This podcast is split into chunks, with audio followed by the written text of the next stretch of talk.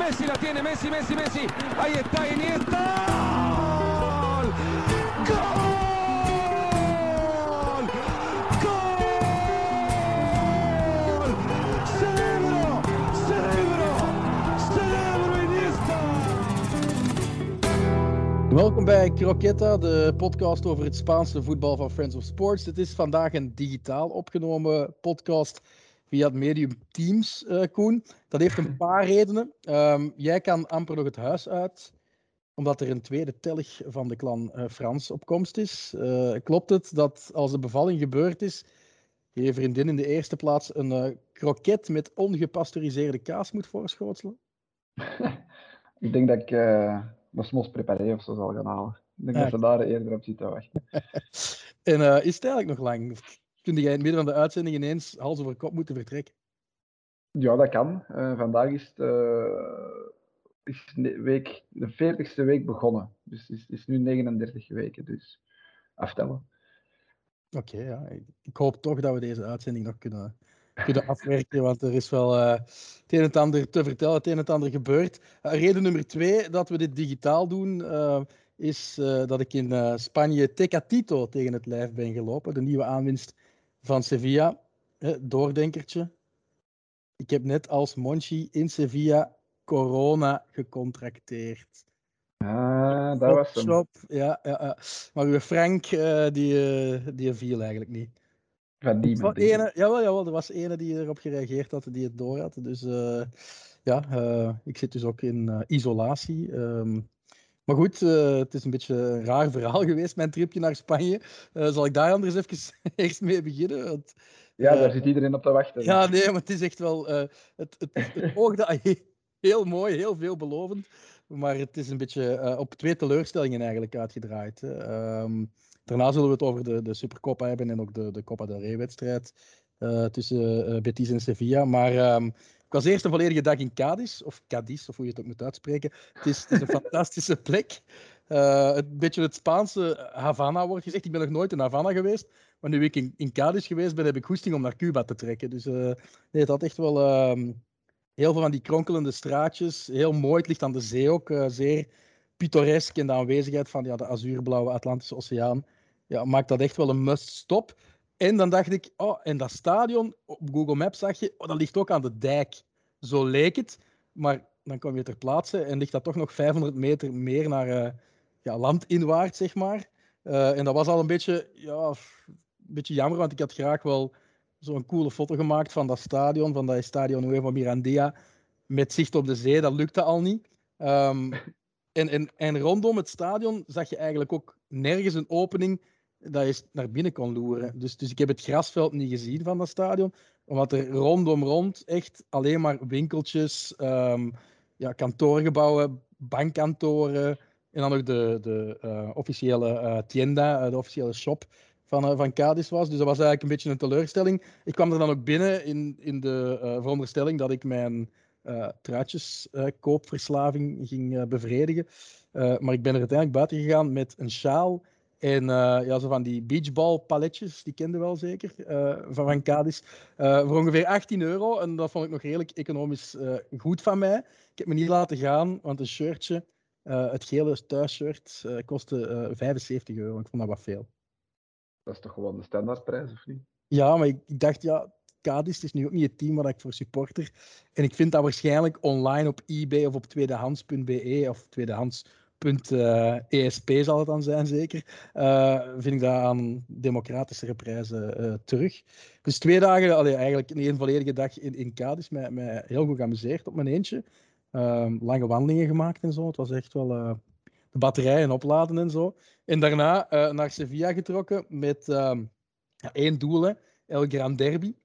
Ik had zelfs een eh, hotel geboekt op 50 meter eh, van het Via Marin. Ehm, dat was op zich een goede keuze, want bij aankomst ja, zat het daar vol eh Betis-supporters. Ik heb nog nooit zo lang moeten wachten om in te checken. Het was echt twee dikke rijen van, van mensen gekleed in het wit en groen. Ehm, en eh, ja, eh, ook Betis zelf, de, de ploeg, had ook zijn tenten daar opgesteld in een aparte zone. Ik heb ze wel niet zien aankomen of niet zien terugkomen naar de, naar de laatste eh, training dat vind ik een beetje jammer, maar ja, wat. ik was op dat moment nog wat toeristische dingen aan het bezoeken in Sevilla. Ehm, maar het grote probleem was dat ik niet in het stadion raakte. Dus ik was al ja, anderhalve week op voorhand aan het proberen om, om daar binnen te geraken.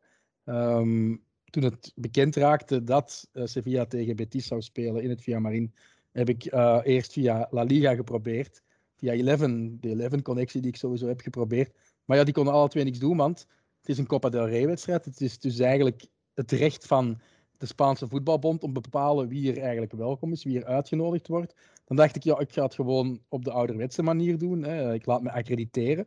Dus ik had dan via via de uh, perschef uh, zijn e-mailadres teruggevonden in mijn beste Spaans. Geprobeerd die mensen te overtuigen om mij toch toegang te verlenen, maar die had makkelijk excuus, want die zei ja, door corona uh, mogen we maar 75% van de capaciteit toelaten.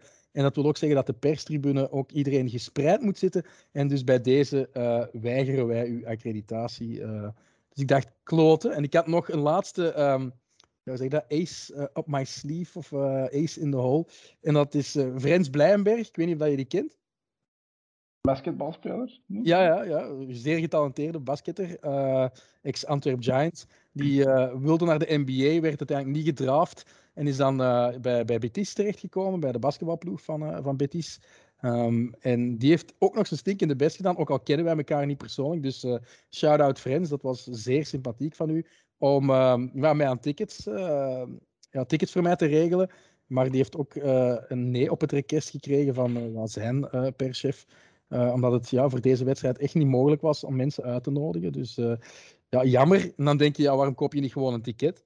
Die waren niet in de aanbieding. Dus er was ja, alleen maar ruimte voor abonnees. En die moesten zich dan ook nog op een verschrikkelijk moeilijke manier um, beschikbaar houden voor, voor die tickets. Want het was niet automatisch dat je als abonnee sowieso in het stadion raakte. Dus dat was ook nog veel voeten in de aarde.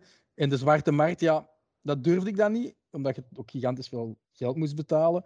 Maar ook als die, um, ja, als die abonnee die die doorverkoopt betrapt werd, werd die ten eerste al geschrapt. En ja, ik ging er dan ook van uit, als ze dat willen in doorhouden, als ze effectief ja, mensen willen betrappen, dan gaan ze sowieso aan de deur ja, kijken naar welke naam er op dat ticket staat. Hè. Dus op, of op een abonnement staat. Dus dat was uh, sowieso al zeer riskant. Dus, um, maar ja, uh, ik heb een sensationele derby, of toch 45 minuten van die derby, meegemaakt van in uh, het hotel op 50 meter van het ja, dus gewoon op tv gekeken. Al die moeite voor, voor niks. Maar achteraf bekeken, uh, ja, misschien ook wel, wel goed dat ik niet tussen de mensen zat, gezien uh, mijn huidige medische situatie. Maar, maar Koen, jij hebt het ondertussen ook ja, een samenvatting gezien. Um, en ik heb u ook liggen sturen terwijl de match bezig was. Ja, het is wel een, een, een waanzinnig gebeuren geweest. Hè. Ze zeggen altijd, de derby van Sevilla is een van de meest vriendelijke derbies ooit. Maar ik had niet echt de indruk dat, dat ze in 2022 echt goede vrienden waren. Nee, um, het begon mooi. Hè? De, de 40.000 die binnen mochten met fantastische gezangen, um, mooie tyfo's. En ook een goede start, denk ik, van Betis. Duidelijk de betere ploeg. Uh, Sevilla iets meer gehandicapt door COVID in Afrika Cup, leek me. Mm -hmm. maar ja, het moment waar je op doelt is natuurlijk na de gelijkmaker van uh, Nabil Fekir, de, ja, de, de staaf of de buis, ik, ik weet niet wat het juist was. Een, een stalen of plastieke ja, speer. Het lijkt me zoiets iets dat in het stadion is afgerukt van, ja, van een tribune of zo, denk ik. En dan maar gewoon op goed geluk richting uh, Joan Gordan werd geworpen. Wel raak. Um, en, en dan, maar dan begint eigenlijk de controverse pas. Hè?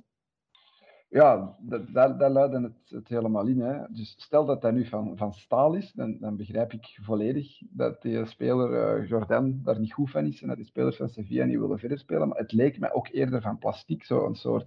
Maar, maar dat vind ik zelfs, en ik wil je niet onderbreken, maar dat vind ik zelfs niet eens van toepassing of wat, welk materiaal dat dan nu bestaat. Ik vind het meer dan terecht dat er een soort shock is, zou kunnen ontstaan bij de speler die geraakt werd het is ook not done dat er dingen vanuit het publiek gegooid worden, of dat dan nu plastic flesjes zijn of een staaf van toch uh, ja, anderhalve meter lang. Het is not done. En ik zou het heel hard begrepen hebben als ze ja, de wedstrijd dan ook meteen zouden gestaakt hebben. Wat ze uiteindelijk wel gedaan hebben. Ze hebben er 40 minuten over gedaan om die beslissing te nemen. Maar ik heb ook de beelden gezien van Gordon die ja, nog eerst recht staat. En het duurt letterlijk, denk twee minuten, voor hij bij de bank komt, waar Lopetegui hem iets influistert en hij daarna ineens weer ja, buiten zijn zinnen raakt en moet gaan neerliggen en pijn lijkt te hebben. Het zou kunnen dat hij effectief met wat vertraging komt, die pijn, maar dit is nu toch wel heel opvallend. Ja, daarmee dat ik het wel relevant vind van welke stof dat die staaf was. Want stel dat dat dus metaal was, ja, dan is dat logisch. Als dat plastic was, wat het mij dus leek, hè, wat dat wij bij ons hier een klakkenbuis uh, noemen, ja, dat komt helemaal niet hard aan. Daar gaat ook helemaal geen last van hebben. Dus dan lijkt het allemaal op, op, uh, op simulatie. En dat is wat dat dan ook ja, begon door te schemeren. Dat Sevilla eigenlijk het, het, het heel graag zou hebben. Dat die match daar op dat moment zou afgefloten worden. En pas veel later zou zou verder gespeeld of integraal ingehaald worden of zo. Mm Omdat ze ook voelden dat ze die match, ja, die, die was uit hun vingers aan het knippen. Het was 1-1 geworden, Betis was veel beter, dat publiek erachter. Dus, dus dat is inderdaad allemaal wat het, wat het ja, extra controversieel maakte. Dat Sevilla er alles aan deed om te doen alsof die Jordan echt zwaar gekwetst of aangedaan was. En het absoluut niet meer mogelijk was om verder te spelen. Ik zeg niet dat dat, dat, dat mag. Hè. Dat, dat, ik wil hier absoluut niet goed praten dat er iets op het veld wordt gegooid. En al zeker niet op de speler. Maar of dat je nu echt niet verder kon en, en of dat, dat nu de juiste ja, oplossing is. Dus ene, ene ja, Mongool smijt dat. En al die andere supporters en de ploeg zelf worden daar eigenlijk voor gestraft. Mm uh, dat, is wel, dat is wel verregaand natuurlijk. Maar bon, het is, is, in deze niet gemakkelijk om een juiste beslissing te nemen. Ik denk dat welke beslissing ook sowieso voor controverse zou gezorgd hebben. Ja, uh, het was inderdaad één imbeciel um, die ervoor zal zorgen ook dat uh, Betis waarschijnlijk enkele wedstrijden zonder supporters moet afhaspelen of toch een zware boete gaat krijgen. Uh, wat mij ook opviel was dat er um, in het stadion, net nadat dat gebeurd was en dat de, de wedstrijd stil uh, werd gelegd, er twee keer een, een, boodschap ook werd gericht aan de supporters. Met daar ook echt de bemerking van: het is altijd in hetzelfde gedeelte van het stadion dat de politie achteraf de grootste rapporten opstelt en dat ze daar altijd het slechtste gedrag vertonen. Dat is wel ja, dat is wel gewoon een teken dat Betis een, een probleem heeft met de harde kern. En dat zijn inderdaad uh, een paar uh, luizen in de pels die, die het verpesten voor iedereen. Het is wel, ik vind het wel opvallend dat een, een, een publiek dat er over het algemeen toch ja, bekend om staat om, om redelijk vredelievend te zijn, dat dit dan ja, eruit komt en dat effectief één iemand ja, zoiets kan doen en het voor iedereen, voor iedereen verpest. Maar ik begrijp ook wel um, ja, dat Lopetegui dit nu heeft ook aangegrepen om nu op, uh, op um, de website van Sevilla ja, zijn beklag te doen hè, over hoe ze zijn behandeld door uh, de supporters van Betis ten eerste al, maar ook door de spelers van Betis die zich op Twitter volledig hebben laten gaan. Um, want ja, de wedstrijd is zanderendaags hervat. Ondertussen waren er al tweets van Theo, van Borja Iglesias, uh, van, ja, van nog een paar andere spelers die effectief ja, mijn theorie ook gewoon hadden bevestigd dat het heel lang duurde eer dat uh, naar de grond toe ging en deed alsof hij zwaar geraakt werd en een soort complottheorie de lucht in uh, gegooid werd dat uh, Sevilla dit effectief deed om ervoor te zorgen dat ze eventueel die wedstrijd een paar dagen zouden kunnen uitstellen. Hè? Want dan keerden misschien wel al ja, de twee Marokkanen terug, of de drie Marokkanen die op de Afrika Cup zitten van Sevilla. Het, het feit dat ze ook Dimitrovic niet konden hebben nu door een COVID-besmetting, ja, dat was een Achilleshiel, want we hebben ook die, die heerlijke goal gezien. Die Olympische goal van, uh, van Fekir. Dat is een fout van, van derde keeper uh, Alfonso Pastor. Uh, de eerste goal was trouwens ook wel van mooie makelij. Dus het is een beetje jammer dat, dat we ja, twee schitterende goals en een schitterende derby hebben zien afvlakken naar zoiets lelijks. En, ja, en dan was er inderdaad wel helft twee van die derby die ook nog wel ja, een doelpunt heeft opgeleverd. Maar eigenlijk Niemand heeft er naar gekeken live, denk ik. Was zonder supporters, het boeide ook echt niet meer. Al heeft uh, Koundé het nog spannend gemaakt door tegen de dek laten koppen uh, nadat het uh, eh, 2-1 was geworden. Mooie aanname van Canales en, en mooi afgewerkt ook. Maar wat, um, het, het, het zet wel de volgende derby nu al meteen op heel scherp. Ja, zeker, zeker ook omdat wat je zegt van die spelers op Twitter. Ik bedoel, dat is een collega van u, akkoord, van de rivaliserende ploeg uit de stad ja, geraakt door iets dat vanuit het publiek werd uh, gegooid. Als je daar wel lacherig over gaat doen, ook al is het misschien, ja, was het misschien niet zo hard aangekomen als dat Jordan wou doen uitschijnen. Maar als je daar wel lacherig over gaat doen, dan zet je wel de deur open voor nog van dat soort fratsen. Als, juli is op verplaatsing gaan tegen de rivaal. Dus ik vond dat heel bizar dat al die spelers daar, uh, daar weer direct over begonnen te tweeten. En houd u toch afzijdig en denk toch in de eerste plaats aan ja, fucking Mongool van onze eigen fans. Waarom gooide jij zo'n baas op het veld? Allee, um, die reflex zat daar niet helemaal juist, maar dat zal misschien nog in de heat of the moment zijn geweest. Die spelers van Betis nog op die zaterdagavond, die hadden zoiets van ja, we hebben zij, als we hier vanavond die match kunnen uitspelen, dan winnen we zeker. Dus die zullen gewoon gefrustreerd geweest zijn dat die match werd, uh, werd stopgezet. Maar oké, uiteindelijk hebben ze die match dan toch nog gewonnen. Dus op dat vlak misschien wel gerechtigheid geschiet. Maar ja, de volgende derbies, uh, ik weet niet wat het publiek zal toegelaten zijn, maar het zal toch, stel dat het zo, zo is, dan, dan zal het toch in de gaten houden zijn of dat uh, zowel uh, als Sevilla thuis speelt als Betis thuis speelt, dat er ja, geen dingen op het veld gegooid worden en dat ook tussen die spelers alles nog wel oké zit. Ja, Guardado, die uh, ja, ook nog wel na het laatste fluitsignaal van de wedstrijd op zondag dan, van de tweede helft, nog uh, zo met een mopje uitpakte dat hij geraakt werd door een staaf, zo gezegd, en zich dan ook nogal gemakkelijk naar de grond toe wierp. Ja, dat zal ook wel ja, wat extra frustratie bij die van Sevilla hebben teweeggebracht. Onder andere Rakitic heeft daar ook zich in een interview nogal laatdunkend over uitgelaten. Dat is een Mexicaan Guardado. De andere Mexicaan, Jesus Corona, die viel op dag 2 van deze achtste finale dus in voor Sevilla.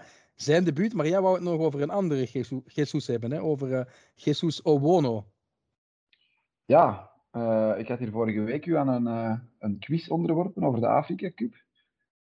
dat er tien spelers uit La Liga naar de Afrika Cup zijn gegaan. ik ben er eigenlijk twee vergeten. Enfin, ik ben ze niet vergeten, want ze zitten in de bekeren van, van Alaves. Dus ze staan eigenlijk niet geregistreerd als, als La Liga-speler. Een van de twee heeft ook nog geen minuut gespeeld in La Liga. De andere heeft op 2 januari van dit jaar zijn debuut gemaakt. Het gaat over uh, Jesus Owono en uh, Alex Balboa, twee 20-jarige jongens uit Equatoriaal Guinea die, uh, die bij Alaves spelen. En die hebben, ja, die, die hebben gisteren gewonnen, denk ik, van, van Algerije. Redelijk, redelijk straffe prestatie. Um, en die Owono stond in doel, dus die heeft een nul gehouden tegen, tegen Algerije, wat toch redelijk straf is. En uh, die Balboa zit wel al twee keer de hele match op de bank, maar ja, dat zijn twee jongens van, van Deportivo Alaves die dus ook op de Afrika Cup actief zijn en ik was die vergeten. Oké, okay, rechtzetting bij deze. Um, op dag 2 van die achtste finales van de Copa del Rey tussen Betis en Sevilla speelde Real Madrid 7000 kilometer verder de finale van het Supercopa-toernooi tegen Athletic Club. Een uh, eh, 0-2 overwinning voor de Koninklijke dankzij een uh, goal van MVP Luka Modric en een penaltytreffer van Benzema. Thibaut Courtois behoorde ook tot de uitblinkers, zoals ja, steeds eigenlijk, nadat hij de penalty van Raúl Garcia op weergeloze manier met die stelt van hem stopte. Um, hij, kan, hij kan werkelijk niks verkeerd doen, lijkt het. Hè? Nee, want ik vond hem in die halve finale tegen, tegen Barça ook al, al sterk.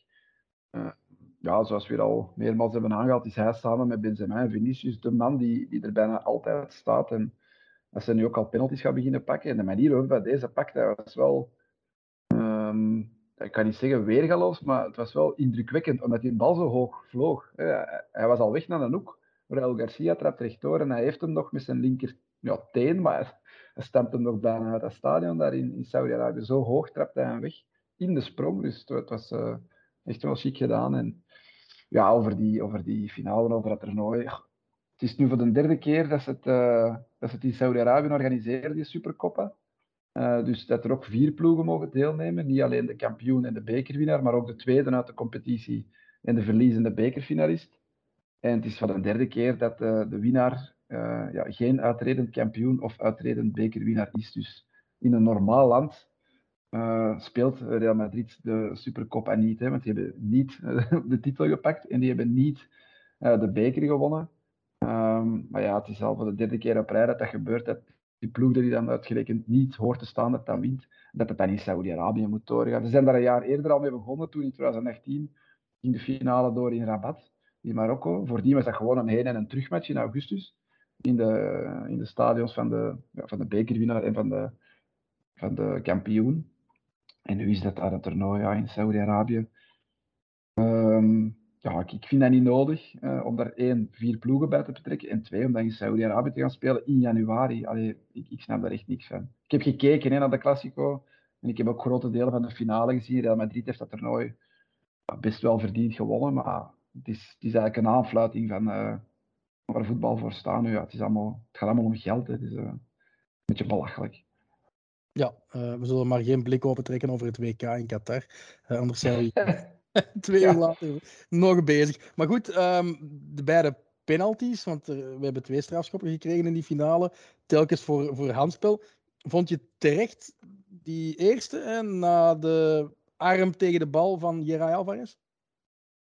Ja, Benzema trapt ja, slecht, half in de grond. En, en ja, Jerai Alvarez die gooit een takkel om dat schot te blokkeren. En eh, ja, je, je gaat niet tackelen met je, met je armen op de rug. Dus, en hij krijgt dan die bal van heel dichtbij tegen zijn arm.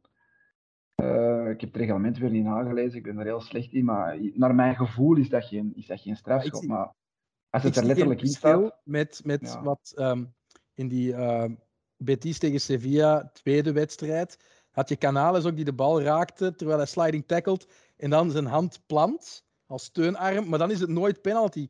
Maar uiteindelijk is dat toch even natuurlijk wat Jerai Alvarez doet, want die verwacht dat dat schot niet gekraakt wordt, dat dat rechtdoor gaat. En dan hangt die arm daar toch ook automatisch. Dus ik vind dat altijd wel even zuur.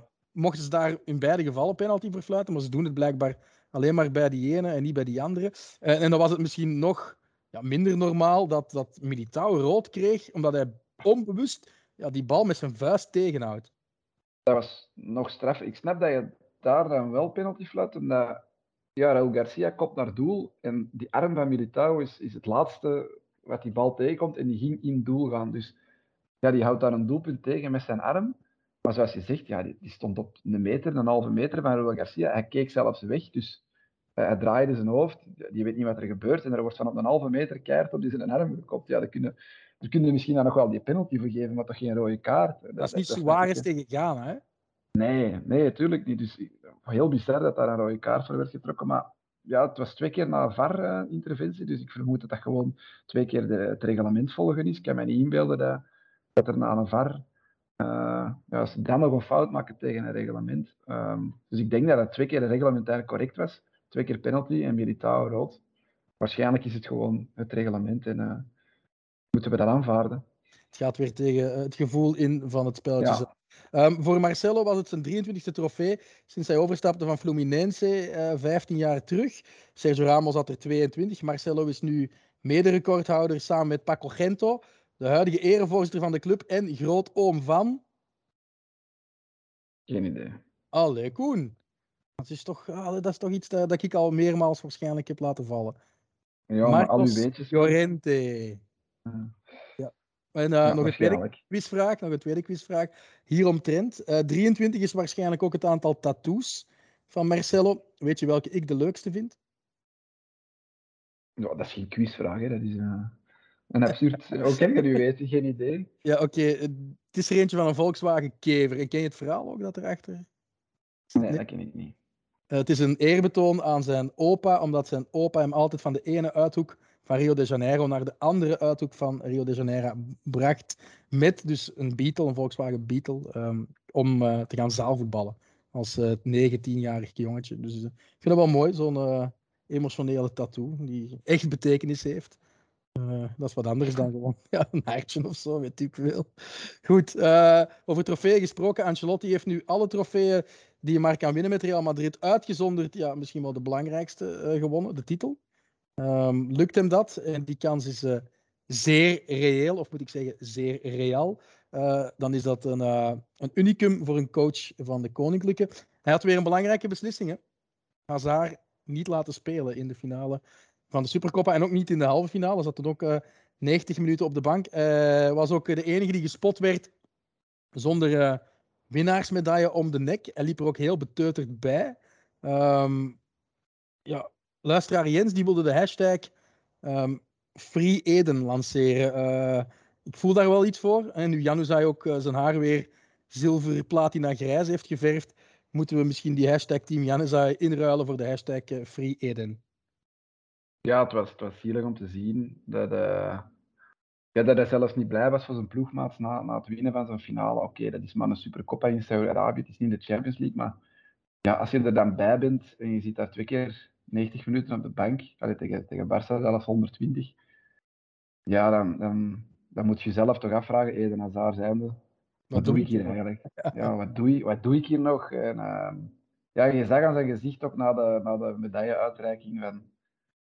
Ja, hij, hij gaat ermee op die foto's staan voor te poseren voor, uh, ja, voor het moment, omdat dat wordt verwacht. Maar eigenlijk wil hij gewoon naar binnen, wil hij naar huis. En, en ja, hij heeft er niets mee te maken gehad. Hè. Hij, heeft, hij heeft twee keer geen enkele minuut gespeeld. Dus als je ziet welke andere jongens dan wel mogen spelen allemaal. En het wel goed doen natuurlijk ook. Het is ook niet dat je, dat je kan zeggen dat Eden Hazard uh, op plaats X of plaats Y in die ploeg moet staan. Hè. Uh, het, draait gewoon wel oké. Um, dus hij heeft eigenlijk ook niet echt veel recht van spreken. Maar het is wel de moment om misschien uh, nog een half jaar of een paar maanden uitgeleend te worden en in de zomer toch een definitieve transfer te maken, denk ik. Want op deze manier gaat het nog een triestig, een triestig einde carrière worden voor, voor Eden Hazard bij, bij Real Madrid ja, wie is er nu geneigd om daar ja, 30, 40 miljoen euro voor neer te leggen? Want dat is ja, toch dat weet ik niet. Dan willen recupereren, denk ik. Maar ja, maar ja, als je ziet dat, dat, dat Barcelona wel een of andere deal kan bekomen met Aston Villa voor het loon van Coutinho en hem, en hem kan uitlenen aan een ploeg als Aston Villa, dan moet er toch ook een ploeg in de Premier League bij machten zijn om, om een gelijkaardige constructie op te zetten voor Eden Hazard. Maar is Eden Hazard op dit moment een speler die het tempo van de Premier League aan kan en de trappen die je daar kan incasseren? Ik denk van niet, eerlijk gezegd. Ja, dat weten we, dat weten we niet. We zien hem veel te weinig spelen, hè. geen idee. Uh, ik kan mij niet van indruk doen dat hij toch wel bij pakweg ja, een ploeg tussen plaats 6 en, en 12 daar in Engeland moet hij toch gewoon een basisplaats kunnen hebben en, en een rol van betekenis spelen. Het kan toch niet dat hij alles kwijt is. Dat hij nu niet bij Chelsea in de basis gaat staan of zo, akkoord, of bij Manchester City of Liverpool. Maar bij andere ploegen moet hij toch nog wel iets kunnen betekenen. Ja, ik hoop stiekem dat hij dan toch ja, uh, zijn hart volgt en terugkeert naar Lille. Uh, daar is ook al eventjes sprake van geweest. Uh, maar ik denk dat ja, zijn, zijn vrouw ook verknocht is aan, aan het leuke Madrid en het misschien wat grauwere Rijssel, saaiere Rijssel. Misschien niet meer terug wil zien, maar wat. Um, nog een topmoment vond ik. ja, de Williams-broertjes die stalen ondanks dat ze verloren waren, toch weer uh, de show. Heb je dat gezien? Want we hadden het over een winnaarsmedaille niet aandoen. Wel, de jongste tellig van de Williams-broertjes, uh, Nico, ja, die trok zijn verliezersmedaille af. Net nadat hij hem gekregen had. En dan ja, meteen die broer, hè, die oudere broer, Iñaki, die hem op de plichten wijst. Ja, die riep iets, hè. Ja. Het is een Lukaku'tje doen, hè. direct die medaille uittrekken.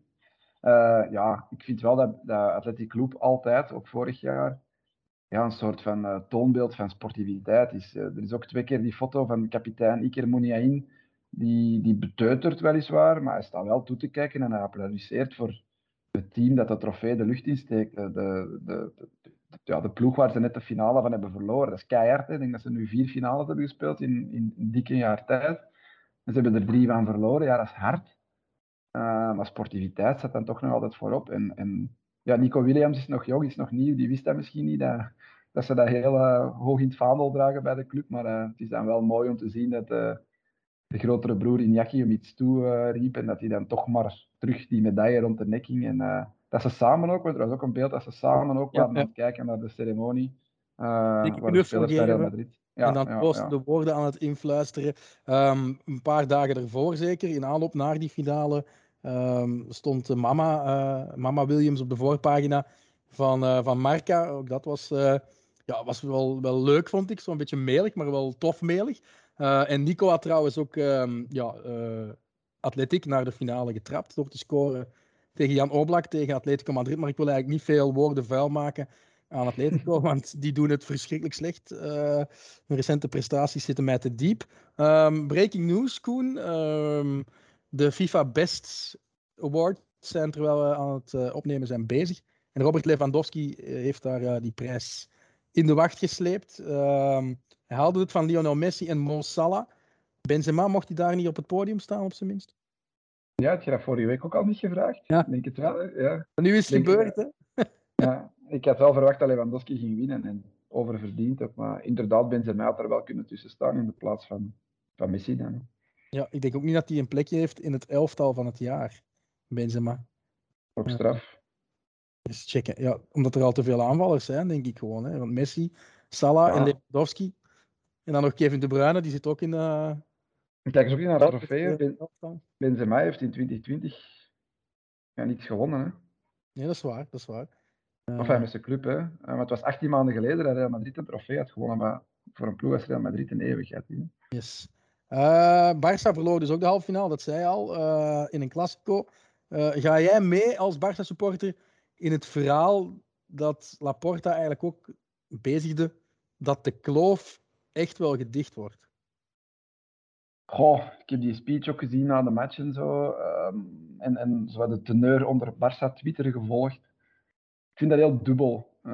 want Barcelona staat natuurlijk voor winnen en de kloof dichten en niet verliezen tegen Real Madrid, de aardsrivaal toch, dat, ja, dat blijft verliezen. Um, dus om dan achteraf je op de borst te kloppen en, en, te zeggen, ja, het gaat beter, we komen in de buurt, we komen dichter, ja, dat, dat is een beetje loser talk. Maar ergens klopt het natuurlijk wel. Er zit heel veel progressie in. Ik, denk dat de curve van Barcelona die gaat in stijgende lijn gaan en, de curve van dit Real Madrid als ze niet op bepaalde posities de juiste mensen gaan aantrekken, ga je in dalende lijn gaan. Hoewel ik me afvraag wanneer dat die oudjes ooit in verval gaan, gaan kennen. Want Benzema en Modric die blijven maar, maar schitteren. Dat is echt onwaarschijnlijk. Dus, dus ik vermoed dat de komende jaren die kloof kleiner en kleiner gaat worden. En dat misschien toch wel terug spannender zal worden. Maar op dit moment, ja...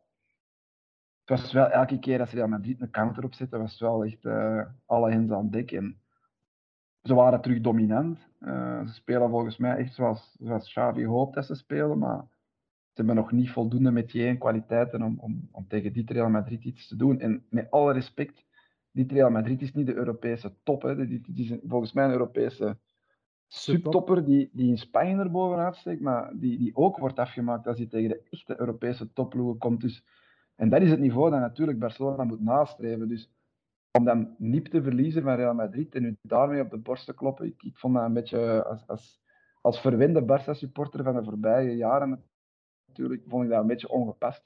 Hoewel ik het natuurlijk, zoals ik daar juist zei, wel, wel begrijp.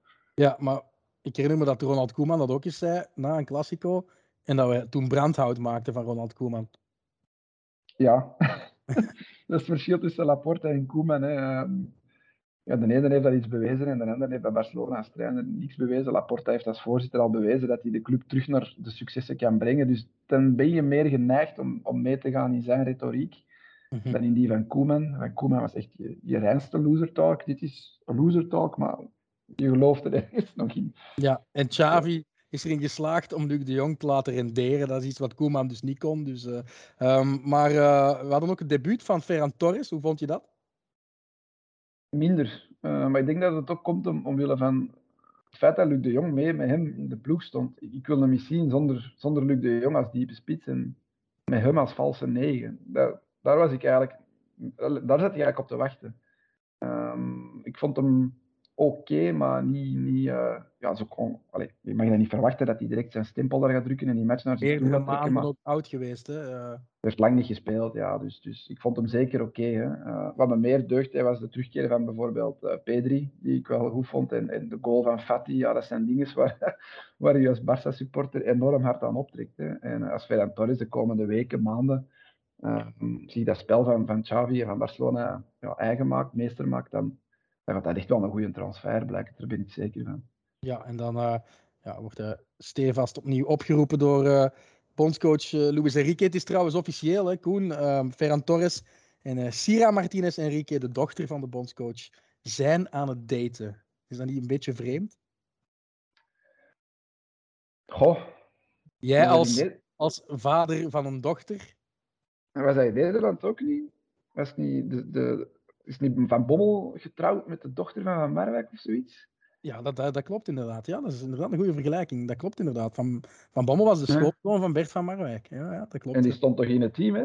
Ah, ja, de nationale ploeg. Ja. Ja. Of was dat daarna? Was hij bondscoach toen Van Bommel al gestopt was? Nee, hè? Nee, nee, nee. nee. Van, van Marwijk was nog voor 2010 bondscoach, hè? dus uh, dan speelde ja, ja, dan speelde Van Bommel nog, hè? dus dat moet blijkbaar kunnen. Hè? Oké. Okay. Um, nog een uh, Barça-verhaal dat uh, vandaag is uitgelekt. Samuel Umtiti, ik denk, als ik het goed vertaald heb, heeft zijn middenvoetsbeentje gebroken en is drie maanden oud. Dus hem nog verschepen, deze transferperiode, dat gaat niet lukken. Hè?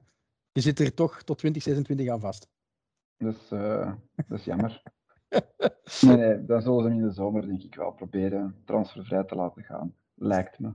Zeer optimistisch. Ja. ja. Maar goed, eh, hem, het is ook jammer. minder verdient. Ja. Ja, oké. Het is ook jammer voor hem. We moeten er niet te veel mee lachen met, eh, met Big Sam. Ehm, ja, wat nog? Eh, Valencia schaarde zich ook bij de laatste acht van de Spaanse beker. Door met 1-0 te winnen van Atletico Baleares. De derde klasser die Celta nog hadden uitgeschakeld een ronde eerder. Al na 39 seconden ehm, liet Marcos André de eindstand optekenen. Cadiz klopte Gijon. In de eerste match van Sergio González is ook kwartfinalist. Net als Mallorca. Dat Espanyol versloeg met een heerlijke vrije trapgoal eh, van uh, Takekubo. Uh, Rayo Vallecano wist zich voorbij Girona te wurmen. In een heruitgave van de promotie-playoff finale van vorig seizoen. Lucas Zidane stopte daar zeer belangrijk een strafschop. Er zijn nog drie bekerduels te gaan, Koen. Woensdagavond is er de clash tussen Januzaj en Carrasco. Real Sociedad tegen Atletico. Donderdag speelt Real op Elche. Is er ook Barça tegen Athletic Club. Maar, en dat vind ik zo verwarrend aan de kalender op dit moment, Tegelijkertijd is er midweeks ook La Liga voetbal. Uh, met Valencia-Sevilla op woensdag als uh, belangrijkste duel. Ja, natuurlijk met het oog op de titelstrijd van, uh, van, van Sevilla. Dus naar wat gaan we ja. kijken? Ja, en het was ook al dit weekend. Hè. Elche heeft gewonnen van Villarreal. Ik weet ook niet waarom die match dit weekend al Ja, er was maar één competitiematch dit weekend. Ja, ja. ja 1-0 voor Elche. Ik heb, ik heb het doelpunt gezien, korte Het is, samenvatting. niet, het is niet dat er ja, heel veel uitstelledwedstrijden zijn geweest. Die zijn uitgesteld geweest. Uh, nee, niks. België bijvoorbeeld. Hè. Dus het is een beetje een raar boeltje aan het worden. Ik denk ook dat het waarschijnlijk wel iets te maken heeft dat als bondsvoorzitter Rubiales ook maar gewoon een klein beetje uh, Thebas van La Liga kan pesten, dat hij het wel zal, uh, ja, zal doen natuurlijk. Dus ja, er is echt, echt een boeltje van aan het maken. We kunnen moeilijk nog volgen, maar uh, ik stel gewoon voor dat, dat jij naar Valencia-Sevilla kijkt woensdag en dat ik okay. Via een stream dan of zo, of via YouTube, naar de bekerwedstrijd uh, Atletico Madrid op Real Sociedad kijk. Goed? En dan okay. uh, maken we daar ja, volgende week nog een kort verslag van. Maar er is natuurlijk ook weekendvoetbal. Ik denk dat we pas volgende week uh, dinsdag de volgende kroketten op jullie afvuren. En wie weet is tegen dan het gezin van Koen nog uitgebreid. Dat zou kunnen. Dat zou zeker kunnen. We wachten Veel succes alvast. Hè? Merci. Goed. En uh, dank je luisteraars. Tot de volgende keer.